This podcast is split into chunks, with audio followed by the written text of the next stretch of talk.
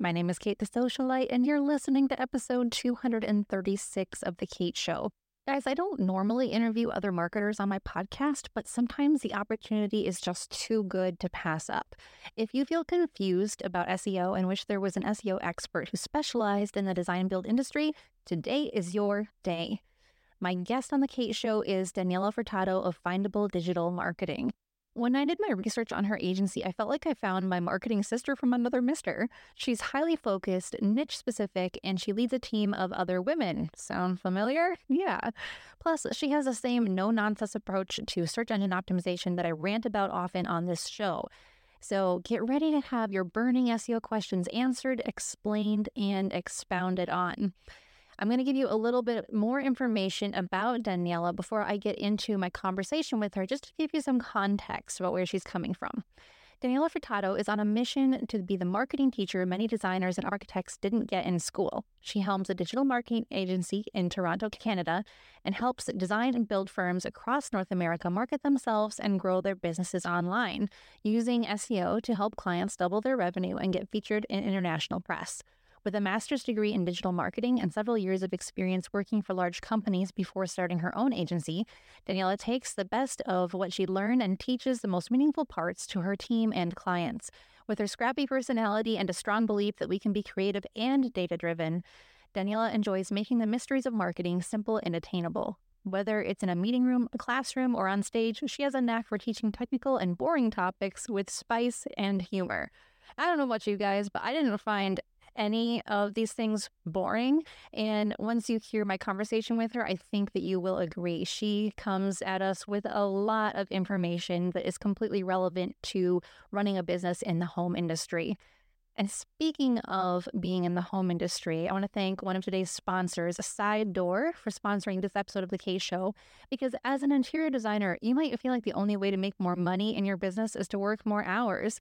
But after a while, doesn't that start to feel a little bit I don't know, archaic, exhausting, hard on your health, Side Door presents another option. Selling trade only products and earning an average commission of 30% on each sale isn't just genius, it's about scaling. Not only do you have more income potential than affiliate marketing could offer you, but you also don't have to worry about the headache of inventory, handling orders, shipping, returns, or customer support.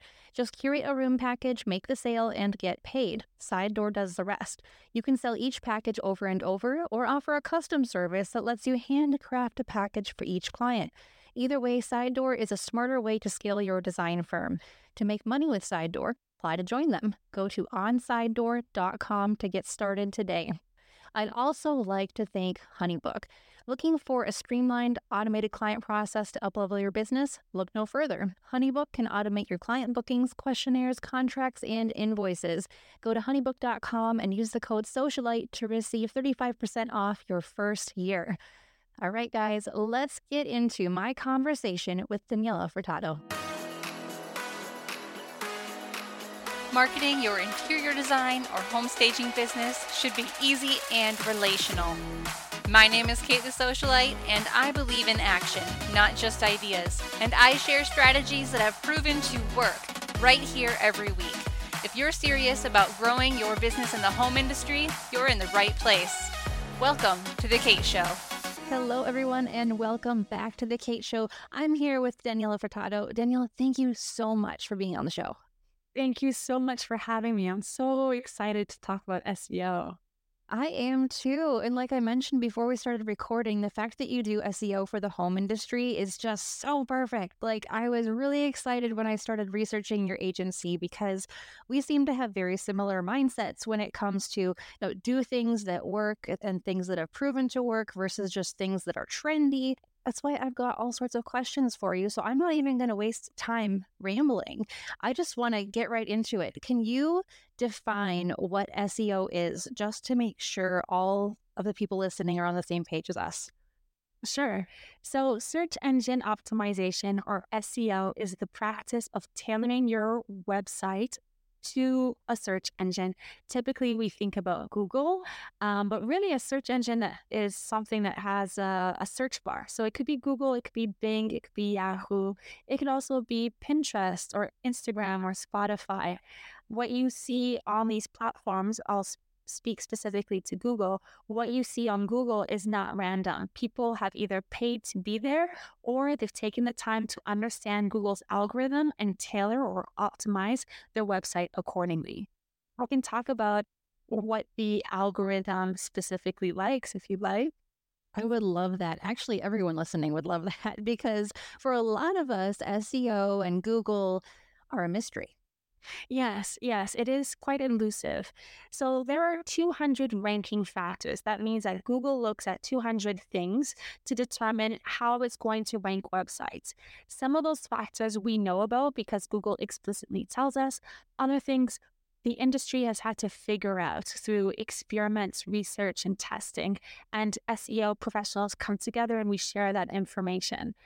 I like to break down those 200 ranking factors into five groups technical or off page, content or on page, design and user experience, local, and backlinks. That's actually a lot right there. I mean, when you said there's 200 factors, I could just hear everyone like, like oh no. but just the ones that you listed, I mean, that's a lot of grounds to cover. Right. And has SEO changed a lot in recent years? Yeah. So if you think 200 ranking factors is a lot, there are actually 500 updates to the algorithm every year. So that's more than one day. but uh, of those 500 updates, only three or four are what we call core updates, or updates really worth paying attention to and may or may not really change the way you do SEO. I think, however, if um, you're practicing ethical SEO, meaning you're not trying to cheat the algorithm, you're not doing any sort of black hat SEO tactics, then you are fine. No matter what update comes out, if you're committed to keeping your website technically proof according to Google standards, making it mobile friendly, easy for crawlers to navigate, and you're committed to providing quality, relevant, helpful content, then you can't really go wrong. The thing is, is that you know what is quality content is subjective. Everyone has a different idea of it. Now, I know this wasn't in the list of questions that was sent to you before the interview, but I have to ask. This is the perfect time to mm-hmm. ask. How do you see artificial intelligence creating content working for or against people when it comes to using it to quote unquote create content for SEO? Yeah, this is a great question. And I think my answer is going to change as we learn more about it. So don't take anything I say too, too seriously.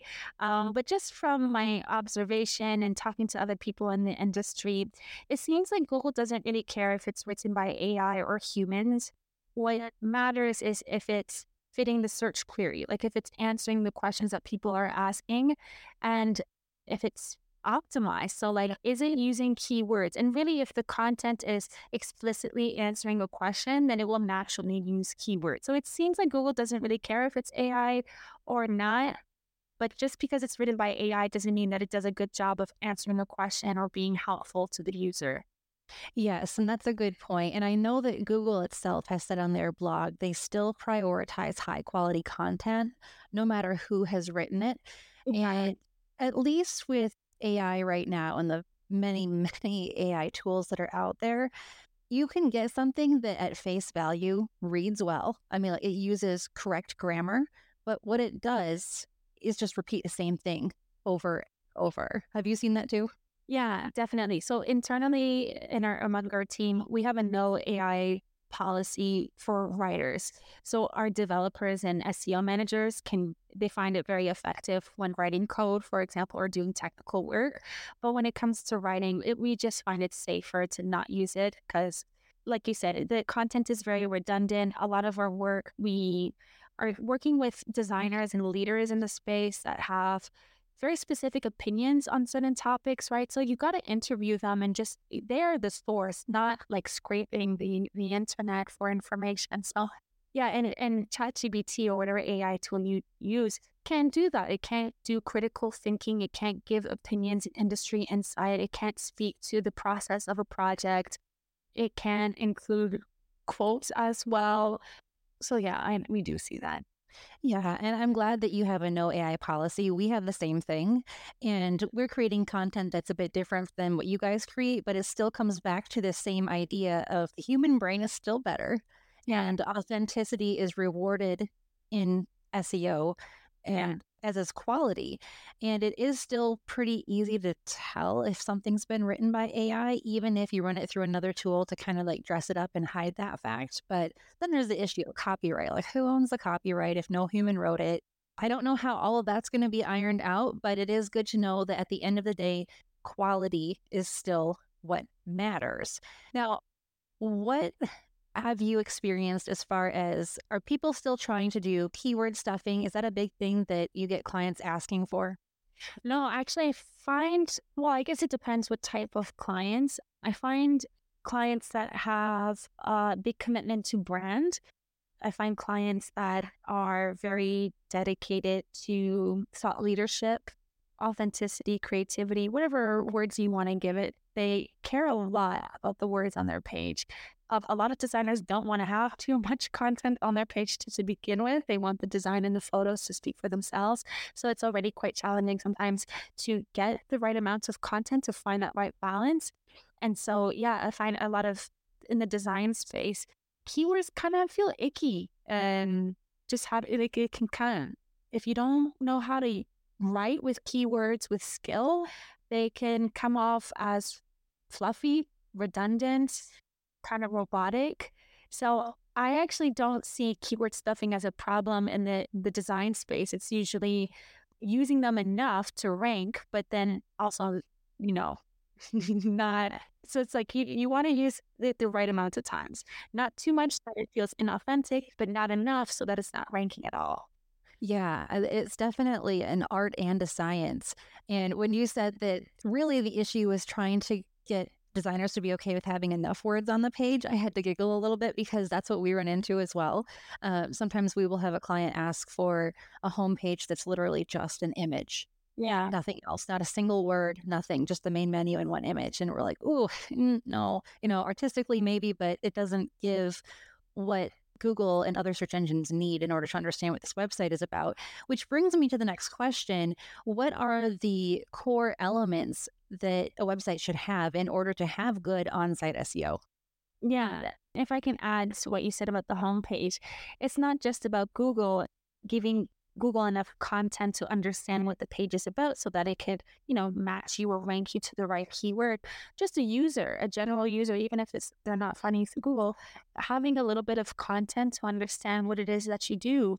Like, are you an interior designer or decorator? Are you an architect? Like, what exactly did you do to the space? Having language to pair with the photos can give people more uh, context and appreciation for uh, your profession going back to your question about what are the factors that Google looks for on a website, if I can, I would go back to that the group of five. So, like I said, there are 200 factors grouped into five. Technical is one, content is another, design and user experience, backlinks, and local. So, when we think about technical, what we're referring to is Google's bots. How easy is it for Google's bots to navigate your site? Is it mobile friendly? Is it responsive? Are the links working? Are there pop ups that are intruding and blocking Google from going from one page to the next? Is your website coded with JavaScript? If so, Google doesn't read JavaScript very well. Is there a sitemap that's submitted through Google Search Console? So these are the technical factors that we take into consideration. And I think if, as long as you build the website well and you keep these things in mind as you update it, you don't really need to do an audit all that often. Once a year, an audit, clean it up, that's enough. It's not something that you have to maintain as regularly as you have to do with content, which brings me to the second group. So, content is, I think, a bigger beast. It's something that needs, it's a lot more work for um, smaller websites. And as smaller websites, I say, are websites of less than 5,000 pages. So, most, uh, unless you have an e commerce, most professional service firms like designers and architects are considered a small website. And so content is a lot more important to you. So if you want to rank on the first page for interior designer near me or an interior designer in Vancouver or luxury interior designer, you have to actually use those words on your website. So what that's what we look for is do you have a homepage or a service page that uses those keywords that describe your services? And then using content on your your portfolio or case studies and blog. Your case studies are a great way to target keywords that are more specific, like specific to a neighborhood or a style. And your blog posts are a great way to target keywords specific to maybe your expertise or process or common questions about your services. So, understanding the keywords you want to be targeting, the keywords or the language that your customers are searching for on Google to find services like yours, and then mapping it out throughout your site and creating content accordingly. So that's technical, that's content.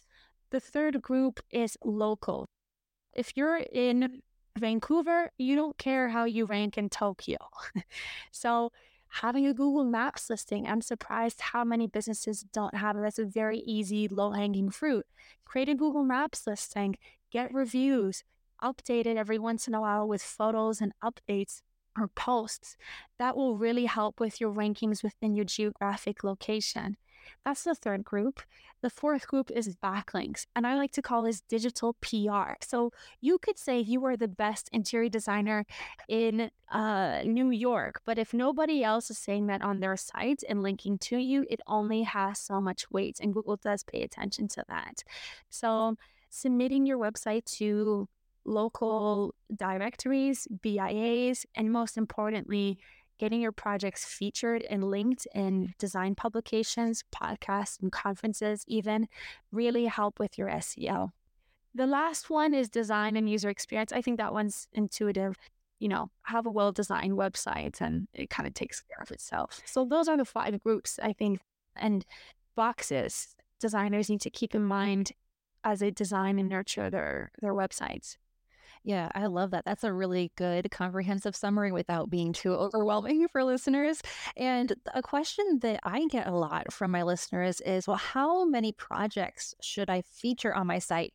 Because I've got two different ends of the spectrum asking this question. The first one is the new designer who really doesn't have any projects and she feels very embarrassed about that, but she wants a website so that she can get the projects.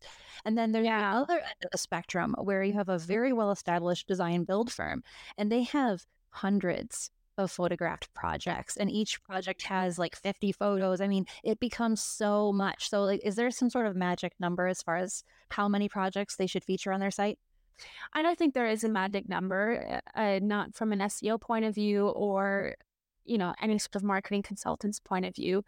Personally, I'm a big fan or specializing, niching down, having tight positioning. So I think three portfolio pieces, as long as they are well positioned, are a great start. As long as it has some sort of synergy, I like to see, especially when I'm hiring a service professional, I like to see that someone is an expert. So if you specialize in cafes and you only have three portfolio pieces, but they're all cafes, then that has so much more credibility behind your expertise versus if you had one cafe, one condo, and one house. So I think quality is more important than the quantity. And then the same goes to people that have big firms that have dozens of of uh, projects. I would say again, tighten it up. What do you want to be known for? What do you want to really stand out? Tighten up your positioning. So like if you really just want to get more commercial work, presenting your commercial work and not your residential, and focus on the projects that resemble the work that you want to attract more of. So put your best projects out there and the ones that were really small, that had low budgets that you did six years ago, you don't have to put that on your sites anymore. no, and nobody's going to be offended if you take their project off your website. And yeah, I like less is more, quality over quantity. Do you also recommend that people write a blog post for every project that they have on their site? A great question. I think it's important to have a content strategy. Personally, I don't like blog posts that are like five tips to choosing wallpaper in your bathroom. That's a classic SEO blog post. I'm maybe a little bit unconventional in my approach to SEO. I really take a thought leadership approach. I really think blog posts, if you're going to spend the time and money writing a blog post, it's really got to demonstrate your expertise. It's really got to get people understanding the, the work that you do, your knowledge, your process, give them a sneak peek of what it's like to work with you. And, you know, five tips to choosing wallpaper is not the most that interior designers and architects have to offer. So I think blog posts should revolve around your process and your expertise. So looking at a project, is there a story, a deeper story that you can tell in a blog post? So for example, we have one client that designed this beautiful home and the client, their client, the homeowner, really wanted to use black in the space.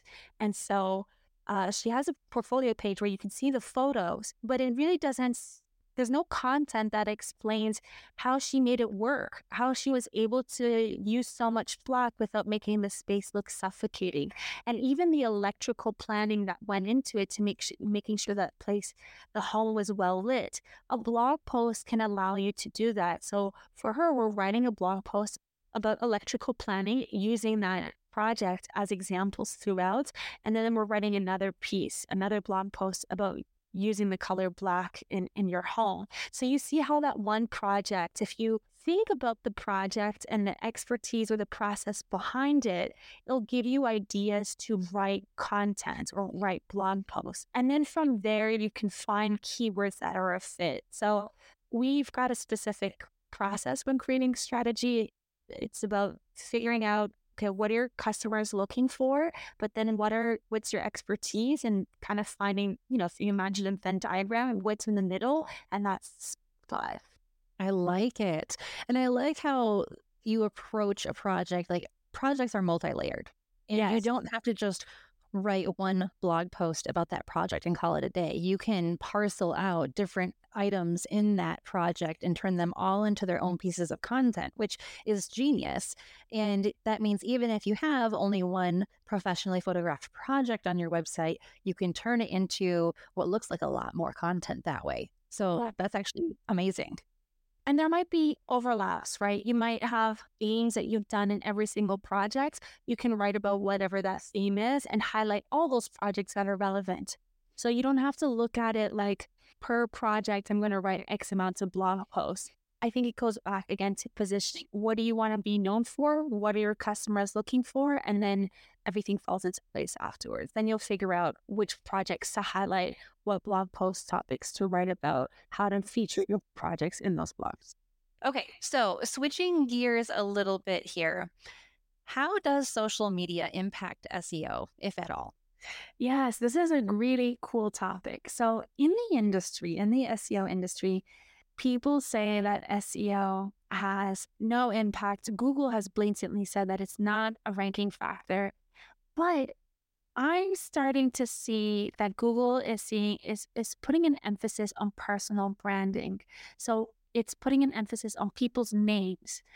And with that, it looks at social media. So if you are a high profile designer, for example, and you search your name, you might find that your search results look a little different. Your name comes up on the right hand side, it's got a bio about you, you have your social media links. If you have a book, then it will be featured there. If you have very big press features, you'll get snippets. This is called a knowledge panel when you see that. And so we're seeing that there's a big push for personal branding in Google's algorithm, and that push is fueled or, or triggered with social media. There's a very uh, notable SEO consultant. Her name is Lily Ray, and she's noticed this and she speaks very publicly about how she speculates that social media does have an impact on SEO, but specifically SEO for personal brands. So it's not official, but that's what I can tell you about the role social media has. Yeah, no, that's really interesting. I kind of like starting with that anecdotal evidence where it's like we just feel like because we have our hand on the pulse of the industry that perhaps it is a factor. And so it's interesting that you say for personal brands. So would that mean that let's just say a lesser known interior designer should she change her Instagram handle to her name versus her business? Or does this more so apply to, like you said, the bigger names in the industry? Yes, the great question. I'm actually writing an article for the Canadian Architects magazine about this. So I'm I'm um, doing the research uh, right now. It, it, doesn't matter if you're a big name or brand, like a, a big or small designer, because Google doesn't know. You know, Google doesn't know if you're a big deal or not. It's just looking at the backlinks, if you remember that term I said earlier, it's looking at the links and the press features that you're getting. It's looking at how much your name is used online. So for anyone that wants to take up more real estate on Google search engine results page, big or small designer, maybe you're a big designer, but you haven't been very active online and you want to build your personal brand, you want to make it easier for people to find you. It that definitely starts with having digital assets. That's what I'm going to call them digital assets with your name. So, social media handles with your name, a website domain with your name, and then bylines. If you write on publications in magazines, having your name in the byline. If you have a podcast, including your name in the podcast or the YouTube channel. If you have a book, uh, so on and so forth. So having your name on digital assets, social media, Wikipedia, book, podcast, whatever it may be, helps Google connect the dots and give you that knowledge panel it's hard to describe in words unless I like share my screen with you. But if you search uh, a notable interior designer, you'll see that their their search engine results page looks different. It, it has more emphasis on their name, their description, their their photos, and you do that with um with having your name everywhere. Yeah, oh, that makes complete sense. And then that's one thing. So that's really about taking control of your own PR or working with yeah. the PR agency to get those proper uh, get your links out, get the backlinks out there, get your name out there. But then there's this other aspect of getting clients. And in your experience, what is more practical for getting clients? I mean, are you helping your own clients get their clients through social media because I, from what I understood, you guys don't offer social media management, and we don't either for various reasons. So I'm curious about your take on this. Like, is social media for getting clients in the design industry is it overhyped, or is it just being done incorrectly, or is there a third option?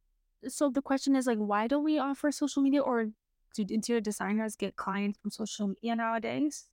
All of the above. Yeah. Whatever opinions or evidence or uh, any background that you have on that, because it's actually a really hot topic. Because some designers are like, I am so sick of Instagram. And then there will be a few that are like, well, I get some small projects from Instagram.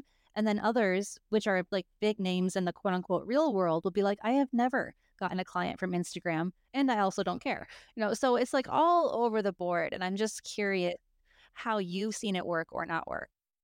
Yeah, I get the question a lot. Like, should I do Google or social media? I only have X amounts of money for marketing. Where should I dedicate it? I think it's important to think about the target customer first instead of the platform first. I think it's um a better way of thinking about marketing and business. So have a very specific target customer in mind and figure out where they're spending their time online.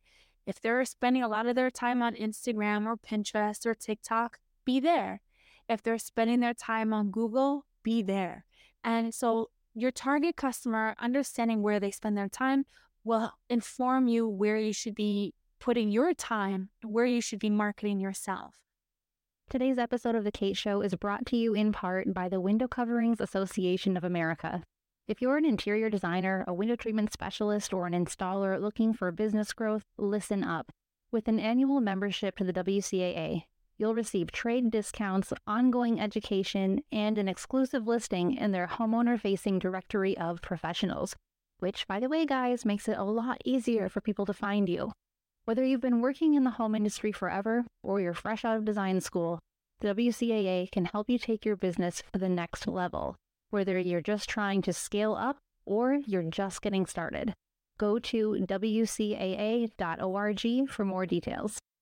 I do have some clients that get quite a, it's not common, I will say, but I do have some clients that they get a lot of work from Instagram and they those are clients that dedicate a lot of their time and money to professionally photographing their projects and creating reels or short videos on site in those in those uh, on property and they've been doing instagram for a very long time and people are coming to them for their aesthetic more than anything else i do hear about it but it's not it's not super common I think the stats on consumer behaviors are, are really interesting as well.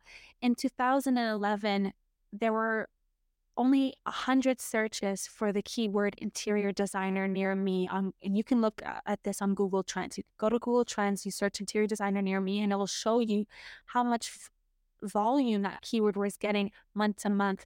There were only 100 searches in 2011 and nowadays in 2023 there are 60,000 searches a month. So that really speaks to how consumers are looking for designers in the early 2000s, it was very common for people to look for a designer through word of mouth. And, and it was very common for designers to be making six figures, seven figures without even having a website or an abandoned website. Nowadays, that's still possible, but it's becoming less common we're seeing that consumers are not just asking for word of mouth. Even if they do ask for word of mouth, they're still following up with a Google search. They're looking up your your company name online. They're navigating your website before they reach out. More and more people are just going directly to Google looking for services, looking for designers, opposed to asking around their their network. So that's something I think worth paying attention to. There's also a lot more competition nowadays, right? It's a, the barrier to entry to starting a business is not what it used to be. So that's how I would answer that question. Pay attention to your customers, how they make decisions, what their consumer behaviors are like, and that will inform your entire marketing strategy. I agree. I resonate with that so much. And I think it is easy for people, and I was this way when I first started my business. It was easy to get distracted by what's trending in marketing, by what colleagues were doing in marketing. Like, oh, they're doing Instagram stories every day. I guess I should be doing that. Or, you know, like, there are so many things we have to be like, whoa, whoa, whoa. Is this where my ideal client hangs out? And even if my ideal client is on Instagram, how are they using Instagram? Yeah. Because what I have found with kind of diving into the user behavior on it, it always goes back to Instagram because I feel like that's just the biggest one for interior design right now. Sure. People are on there not searching for services. They're looking to be entertained. They're looking for some retail products.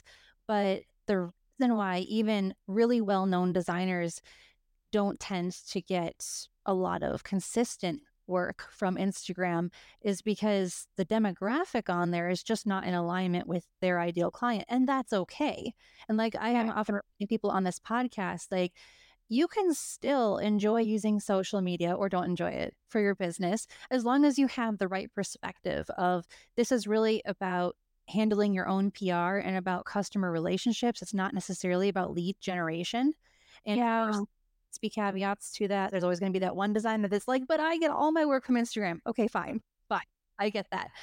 But I actually would like to highlight something that your agency posted on your blog. Okay. I'm gonna I'm actually gonna read a paragraph from it because I thought it was it was so interesting. So here is what um, you guys said, and everyone listening, you can go to uh, Findable's blog to actually read this entire article for yourself. But basically, it mm-hmm. says when we asked a visual storyteller at Luxe Decor, which is a full service interior design and decor studio, to tell us about the time and effort they put into their Instagram account that has over 46,000 followers, she told us we have a content creator working part time, a full time visual storyteller capturing mm-hmm. photo and video, and a full time marketing intern working on engaging on that account daily. Okay, so they've got three people, two of them being full time, just working on social media. And then the firm gets most of their leads through referrals. Yeah. And it's like, so that is very telling to me. Like, you can invest lots of time and money into social media, but you don't have to necessarily be like, okay, now I'm going to get lots of clients out of it. Because Luxe Decor, even in your article, states that we understand this is to maintain and build customer loyalty. Yeah. So they understand there's an ecosystem. So they understand that you have a customer And the way you nurture them or stay in touch with them is through social media. And that's why they're eh, investing so much of their resources into it. They're not expecting Instagram to give them completely new customers. They're using it to stay in touch or, like they said, loyalty, right? Stay in touch with existing customers and keep them either get repeat customers or people that have worked with them, keep them top of mind. So when someone asks them, they are referring to them. So yeah, I, I think that's also important to to keep in mind is that a social media or marketing channel may not be the thing that gives you lead generation directly, but maybe indirectly. Mm-hmm. Yes, there's never going to be that golden ticket of, oh, this is the one thing that's going to just like get me all my leads and it's going to convert them it's like a one and done deal because it's really more like a recipe you know? A little yeah. bit of this and a little bit of that like what i've seen work and they all go together. They do yes exactly. So it's like a designer might or might not use social media but perhaps she does email marketing and hopefully she has an, a great SEO focused website and hopefully she's blogging in a way that makes sense for her ideal client and all of those things work together and hopefully they have lead capture you know and and so that people can go from the website to the email marketing and convert that way. And that's something that i do talk about a lot on this podcast where it's never going to be just one thing yeah. that helps market and grow your business. It's going to be a culmination of the right things and sometimes it's simpler than people would make it out to be. But what i really want to do now is ask you about something else that you wrote on your website. And maybe it was you or someone on your team. But I believe they quoted you as saying, you don't like the saying, quote unquote, know your worth. So yeah. I really want you to break that apart for us because that's fascinating. I've heard that phrase everywhere. So tell me, why don't you like it? I found it to be very deceiving business advice when I started I think value or worth is relative. The deeper their problem is, the more valuable your solution or services are. So it's not, that doesn't have to do with your personal worth. It's about knowing the value to that person. You know, it's not about you, it's about them. Mm. You want me to go more into that? Yes, yes, please continue because, like I said, we hear this advice everywhere. Yeah. So I like that you're going against the grain of that. Okay. yeah. Yes, I, I, really do. Okay. So it's about them, not about the business owner. So yeah. elaborate. Yeah. So for example, I could provide SEO services to two different companies. Both of them like SEO, but one has a deeper need for it than the other. And because they have a deeper need, they're willing to pay more money. One basic example, it's let's say uh, an e-commerce you know, a, uh, a company that sells furniture, if I can do the same SEO thing and provide that same SEO service, and that leads to 50% more revenue versus another company where it might lead to 20% more revenue, the one that's 50% more revenue is going to value my service so much more. So it's not that like I am worth X amount that's why they're paying me. It's like, no, because my services are more, more relevant to them. My brother and my dad, they both work in construction, and construction is a very high demand uh, skill set in North America right now. And my dad and my brother love to brag about how much money they make and, you know, I'm not going to work for less than this. You know, they, they really like to flaunt, you know, how desired they are in the industry because they're so hardworking and they have been working in this for so many years. And I tell them, like, what if we picked you up and put you in Mexico and you did the exact same job? They wouldn't pay you as much because you have a lot more competition because there's not as much demand for this skill set. So it's not that you are worth so much and you're so valuable. It's that it's how your skills how much your skills are demanded and valued in the environment that you're in. It's about being in the right place at the right time. And you're, there's a little bit of luck. yeah. I, so that's a very interesting perspective shift because I think in a way it takes pressure off of people because yes. now it's not, oh, I, I need to be of certain value or I need to feel like this worth is represented.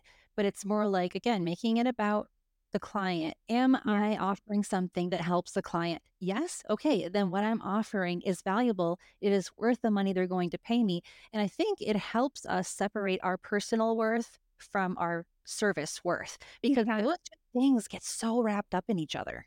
Yeah, absolutely. When you're selling a service, we attach ourselves to the business and the service so closely. And that's why I didn't like the advice, know your worth, is because it was, I was having a hard time to attach the two. And if someone said no to me and to the proposal, sorry, let me, I see I got trap, like caught in my own trap. If someone said no to a proposal, I interpreted that as they're saying no to me but there could be so many other reasons, right? The I didn't do a good job of explaining the value. I didn't. Uh, maybe it's not the right time for them. Maybe the budget doesn't fit.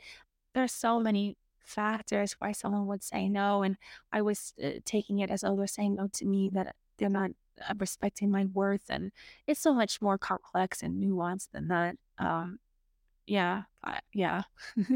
Yeah, no, I really like the take on that. And that's something that I'm going to have to be pondering because it actually sounds like something that my business and life coach would say. So I should share that with her. and actually, so that brings me to a question about you. How long have you been running Findable? Uh, I've been running Findable for three and a half years. I've been doing SEO for much longer. Well, that's really cool. And honestly, you seem like you've been in business a lot longer than three years, just because you you speak with so much authority and knowledge. And uh, thank you. I really appreciate all the value that you're bringing to my podcast right now. And I I would like to know if a home professional is like, okay, I need to get more high end clients. Yeah. What should their primary course of action be? Because a lot of people feel like they should be in 10 different places at once, throwing things against the wall and just seeing what sticks. But they can't do that. That- That's not practical. So, what would you suggest? Yeah. There are a lot of different factors that could be coming into play. I really do think positioning is kind of the overarching um, theme. So it could be that you're saying yes to everything. You want high end clients, but you keep saying yes to the low end ones that are taking up your time and then also bogging down your portfolio, which brings me to my next point. It could be that your portfolio is not updated or tight, right? It doesn't. I think your portfolio really speaks to like law of attraction. If you want to attract more high end clients, or it may not be high end, but like a certain type of, of work, then your project, your portfolio, sorry, your website should be speaking to that. It should be reflective of that so you attract more of it. It could be that you're doing a little kind of going back to saying yes and being outdated. You're doing a little bit of everything. So you're not really developing your expertise in something specific. You could be doing commercial and residential and not really positioning yourself an expert in any of them. And so you're not really providing the high quality services that high end clients are looking for. And it could be related to your operations as well.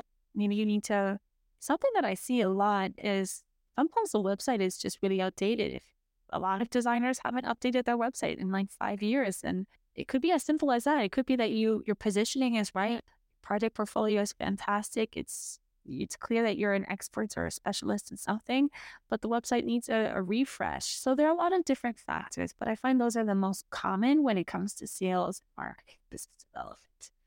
Mm-hmm. So, that person who is like, okay, I need to revamp my interior design visual presence mm-hmm. online, it sounds like the first thing they need to do is go curate their own portfolio a little bit better. And that's, of course, hard if they're like fairly new to interior design and they just don't have a lot of projects.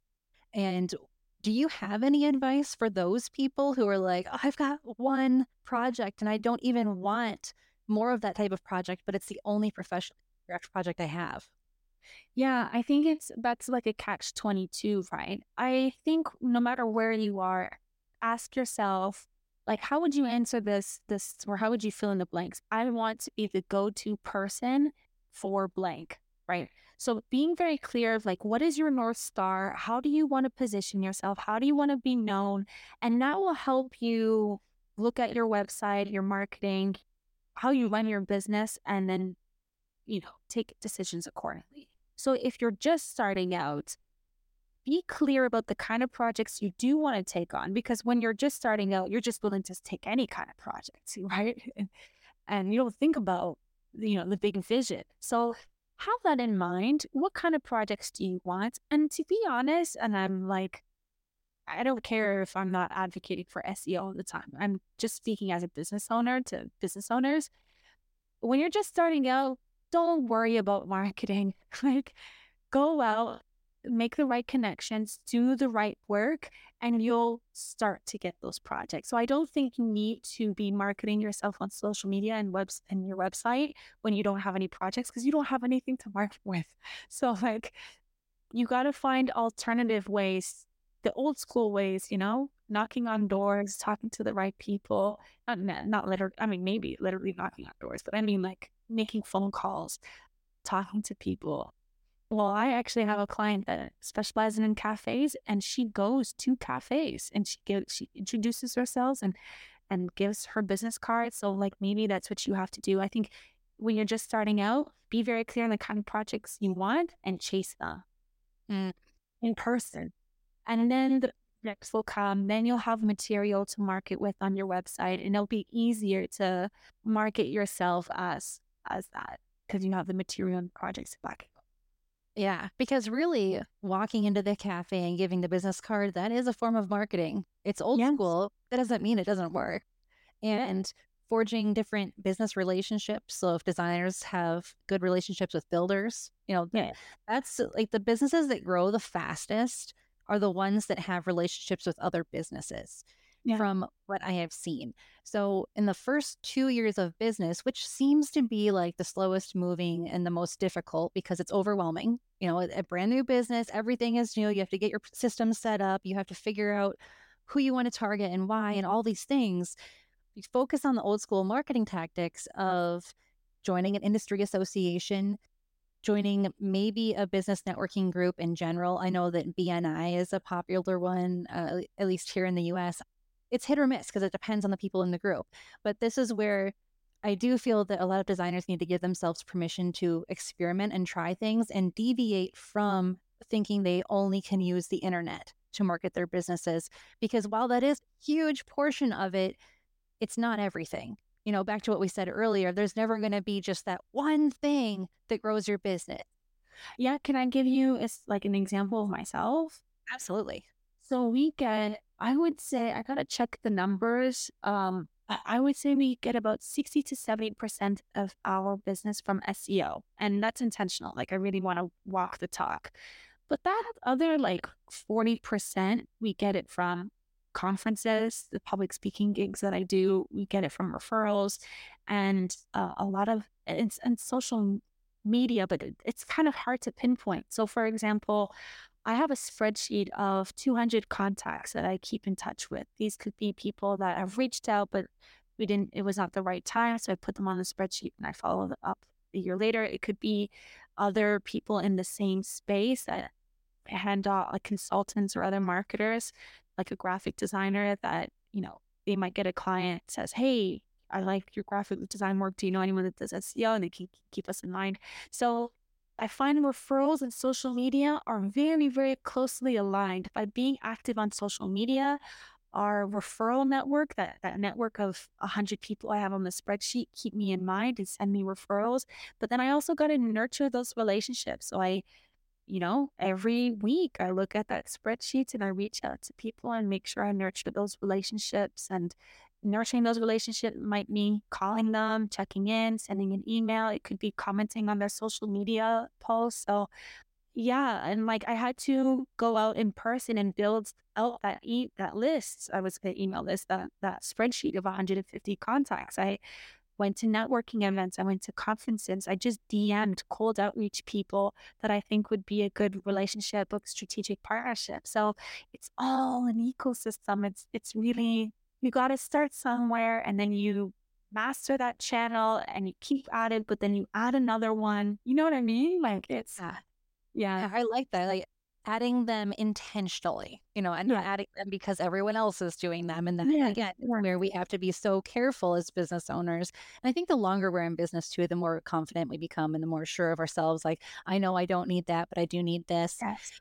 And the confidence piece is incredibly important when it comes to marketing because uh, something that I remind my clients of often is if you don't feel confident in what you're offering, your clients or your potential clients can sense that. Yeah. And that becomes a problem. And it usually plagues the newer business owners. So I'm glad that you mentioned that. It it really comes down to the grassroots, boots on the ground, go talk to people in real life. That's the fundamental that doesn't change. Like, Yeah. it doesn't Yeah. change at all. No matter how many new AI tools we have, we are still humans talking to other humans. And that's really what business is. So I would like to know then how your program works because you are not just doing a little bit here and a little bit there for people. You're taking them through this entire experience from what I could see on your website, which was very nicely laid out, by the way. Oh, so tell me what that looks like from start to finish when you're working with a client. So, because we work with the same types of businesses all the time, um, we've been able to create a program or a one year curriculum. Everyone receives the same services. We go through the same process. And uh, by the end of that full year, that, that one year curriculum process, typically we're able to get clients five times more website traffic and about three times more sales inquiries. How we do that, the first month is about strategy. So we interview the business, get to know their target customers. We build out a content strategy that takes their projects into consideration. And we also do a technical audit. Months two and three, we optimize the website and we fill in any gaps. So oftentimes businesses don't have like a service page or they don't have a process in the back end to track leads. So we're doing a lot of that grunt work, making sure that the what we call the funnel is in place. And then months four and onwards, we are doing Google Ads, putting out content, and doing digital PR. Then at that point, it's just like rinse and repeat every month or every quarter, kind of looks similar. By the end of the year, yeah, and that's how we're able to five times website traffic, three times sales inquiries. Some of our clients, they may have a marketing person in house and I say marketing person very loosely. Sometimes it's like a project manager that has a marketing background, sometimes it is an assistant, and they're holding our hand or we're holding their hand. We're holding each other's hands. they're kind of like the bridge, really. Like they're kind of spokesperson internally for the company. They know a little bit about marketing. Maybe they, they're more well versed in social media, but SEO is just too much of a beast, too technical. So we work together to to execute the the marketing strategy, and then by the end of the year, sometimes we continue doing it for them, or we pass it on to them, and they're able now they have the infrastructure, the strategy, the tools in place to build out a marketing team internally. So it's really great that we have such an efficient process where we can we can do that. Yes, yes, exactly. And that's the beauty of having a niche market and not just serving anybody who comes along. Going back, you said earlier, of designers need to know exactly who they're targeting so they can have the same tight systems and processes and just be able to scale more efficiently because they already know what this client needs and they know they can serve them well and their team has already been delegated to. So it's not all on the business owner. Now, you had mentioned that every client who comes to you gets the same services, and you said that part of that is uh, strategy and the content creation. So, what does the content creation look like? I know you mentioned coming up with blog post topics, or are you guys actually writing the blog posts for them start to finish? And then, how do you approach things like Pinterest? I know that social isn't something that you guys offer, which, like, I totally get. So, can you kind of give my listeners a breakdown of what is or is not included? Yeah, so it depends. Uh, we have three different packages. One is just strategy, and then it's up to the company to execute. The other is a hybrid, it's strategy and partial execution.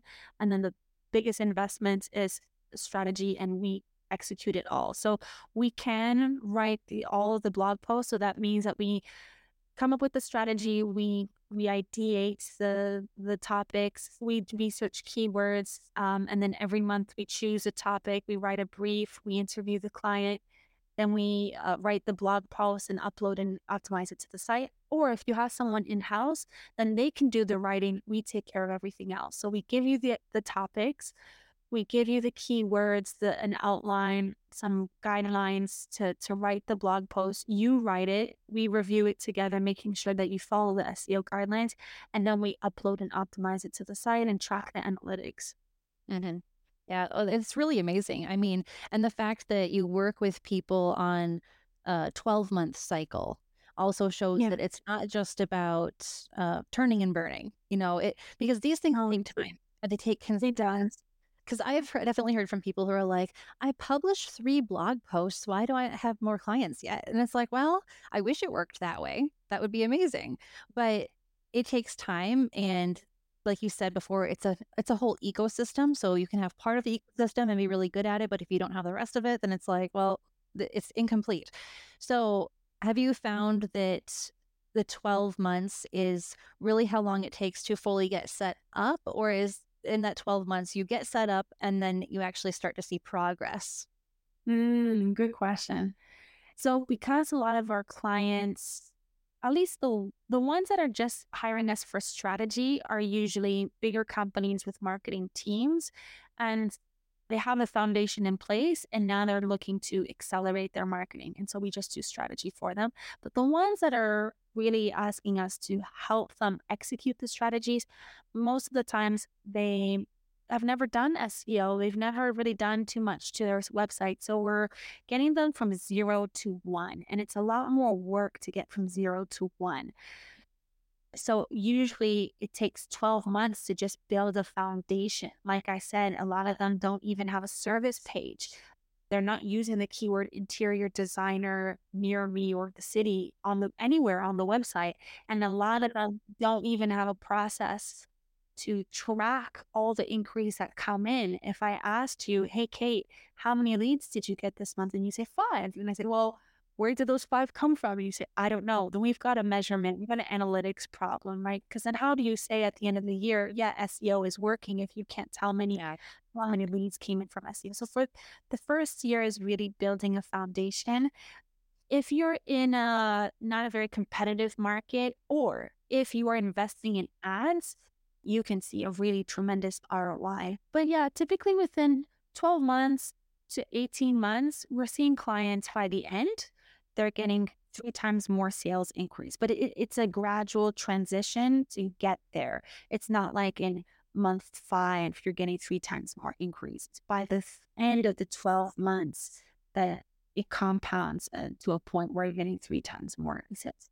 Five times Yeah. more traffic. yeah well i'm glad that you shared that because it definitely puts things in perspective and it's just good to have the realistic expectations of this takes time it takes effort it takes intentionality and that's what makes your whole program so valuable so if somebody is interested in taking the first step with you how would they do that reach out, email me. You can book a call through our website, and we would start with a 20 minute introduction call just to get to know your business and see if we're a fit. And then if we are, we can talk about next steps. Usually it starts with a one hour consultation, and we really get into the nitty gritty of your business, your goals. And um, yeah, we don't sell people right away. We really want to make sure that we're a fit and that you understand what this is before you sign a one year uh, commitment to, to us. So, yeah, you can find us at findabledigitalmarketing.com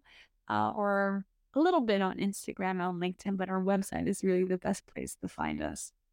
Oh, awesome. Well, thank you, Daniela, for coming on the show and giving so much helpful information. I mean, you are clearly a professional in what you do, and I'm glad that we were able to connect. So thank you very much. Likewise, thank you so much for having me. Well, everyone, make sure that you go check out Findable's website.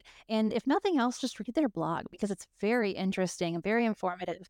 And I highly encourage you to reach out to Daniela if you find that you need help with SEO, you need help just getting all your ducks in a row because these things take time. So you better get started now versus waiting until next year. All right, guys, until next time, keep your marketing simple, your message clear, and I will talk to you soon. Thanks for listening. Visit us at thekateshowpodcast.com where we empower home professionals with marketing confidence.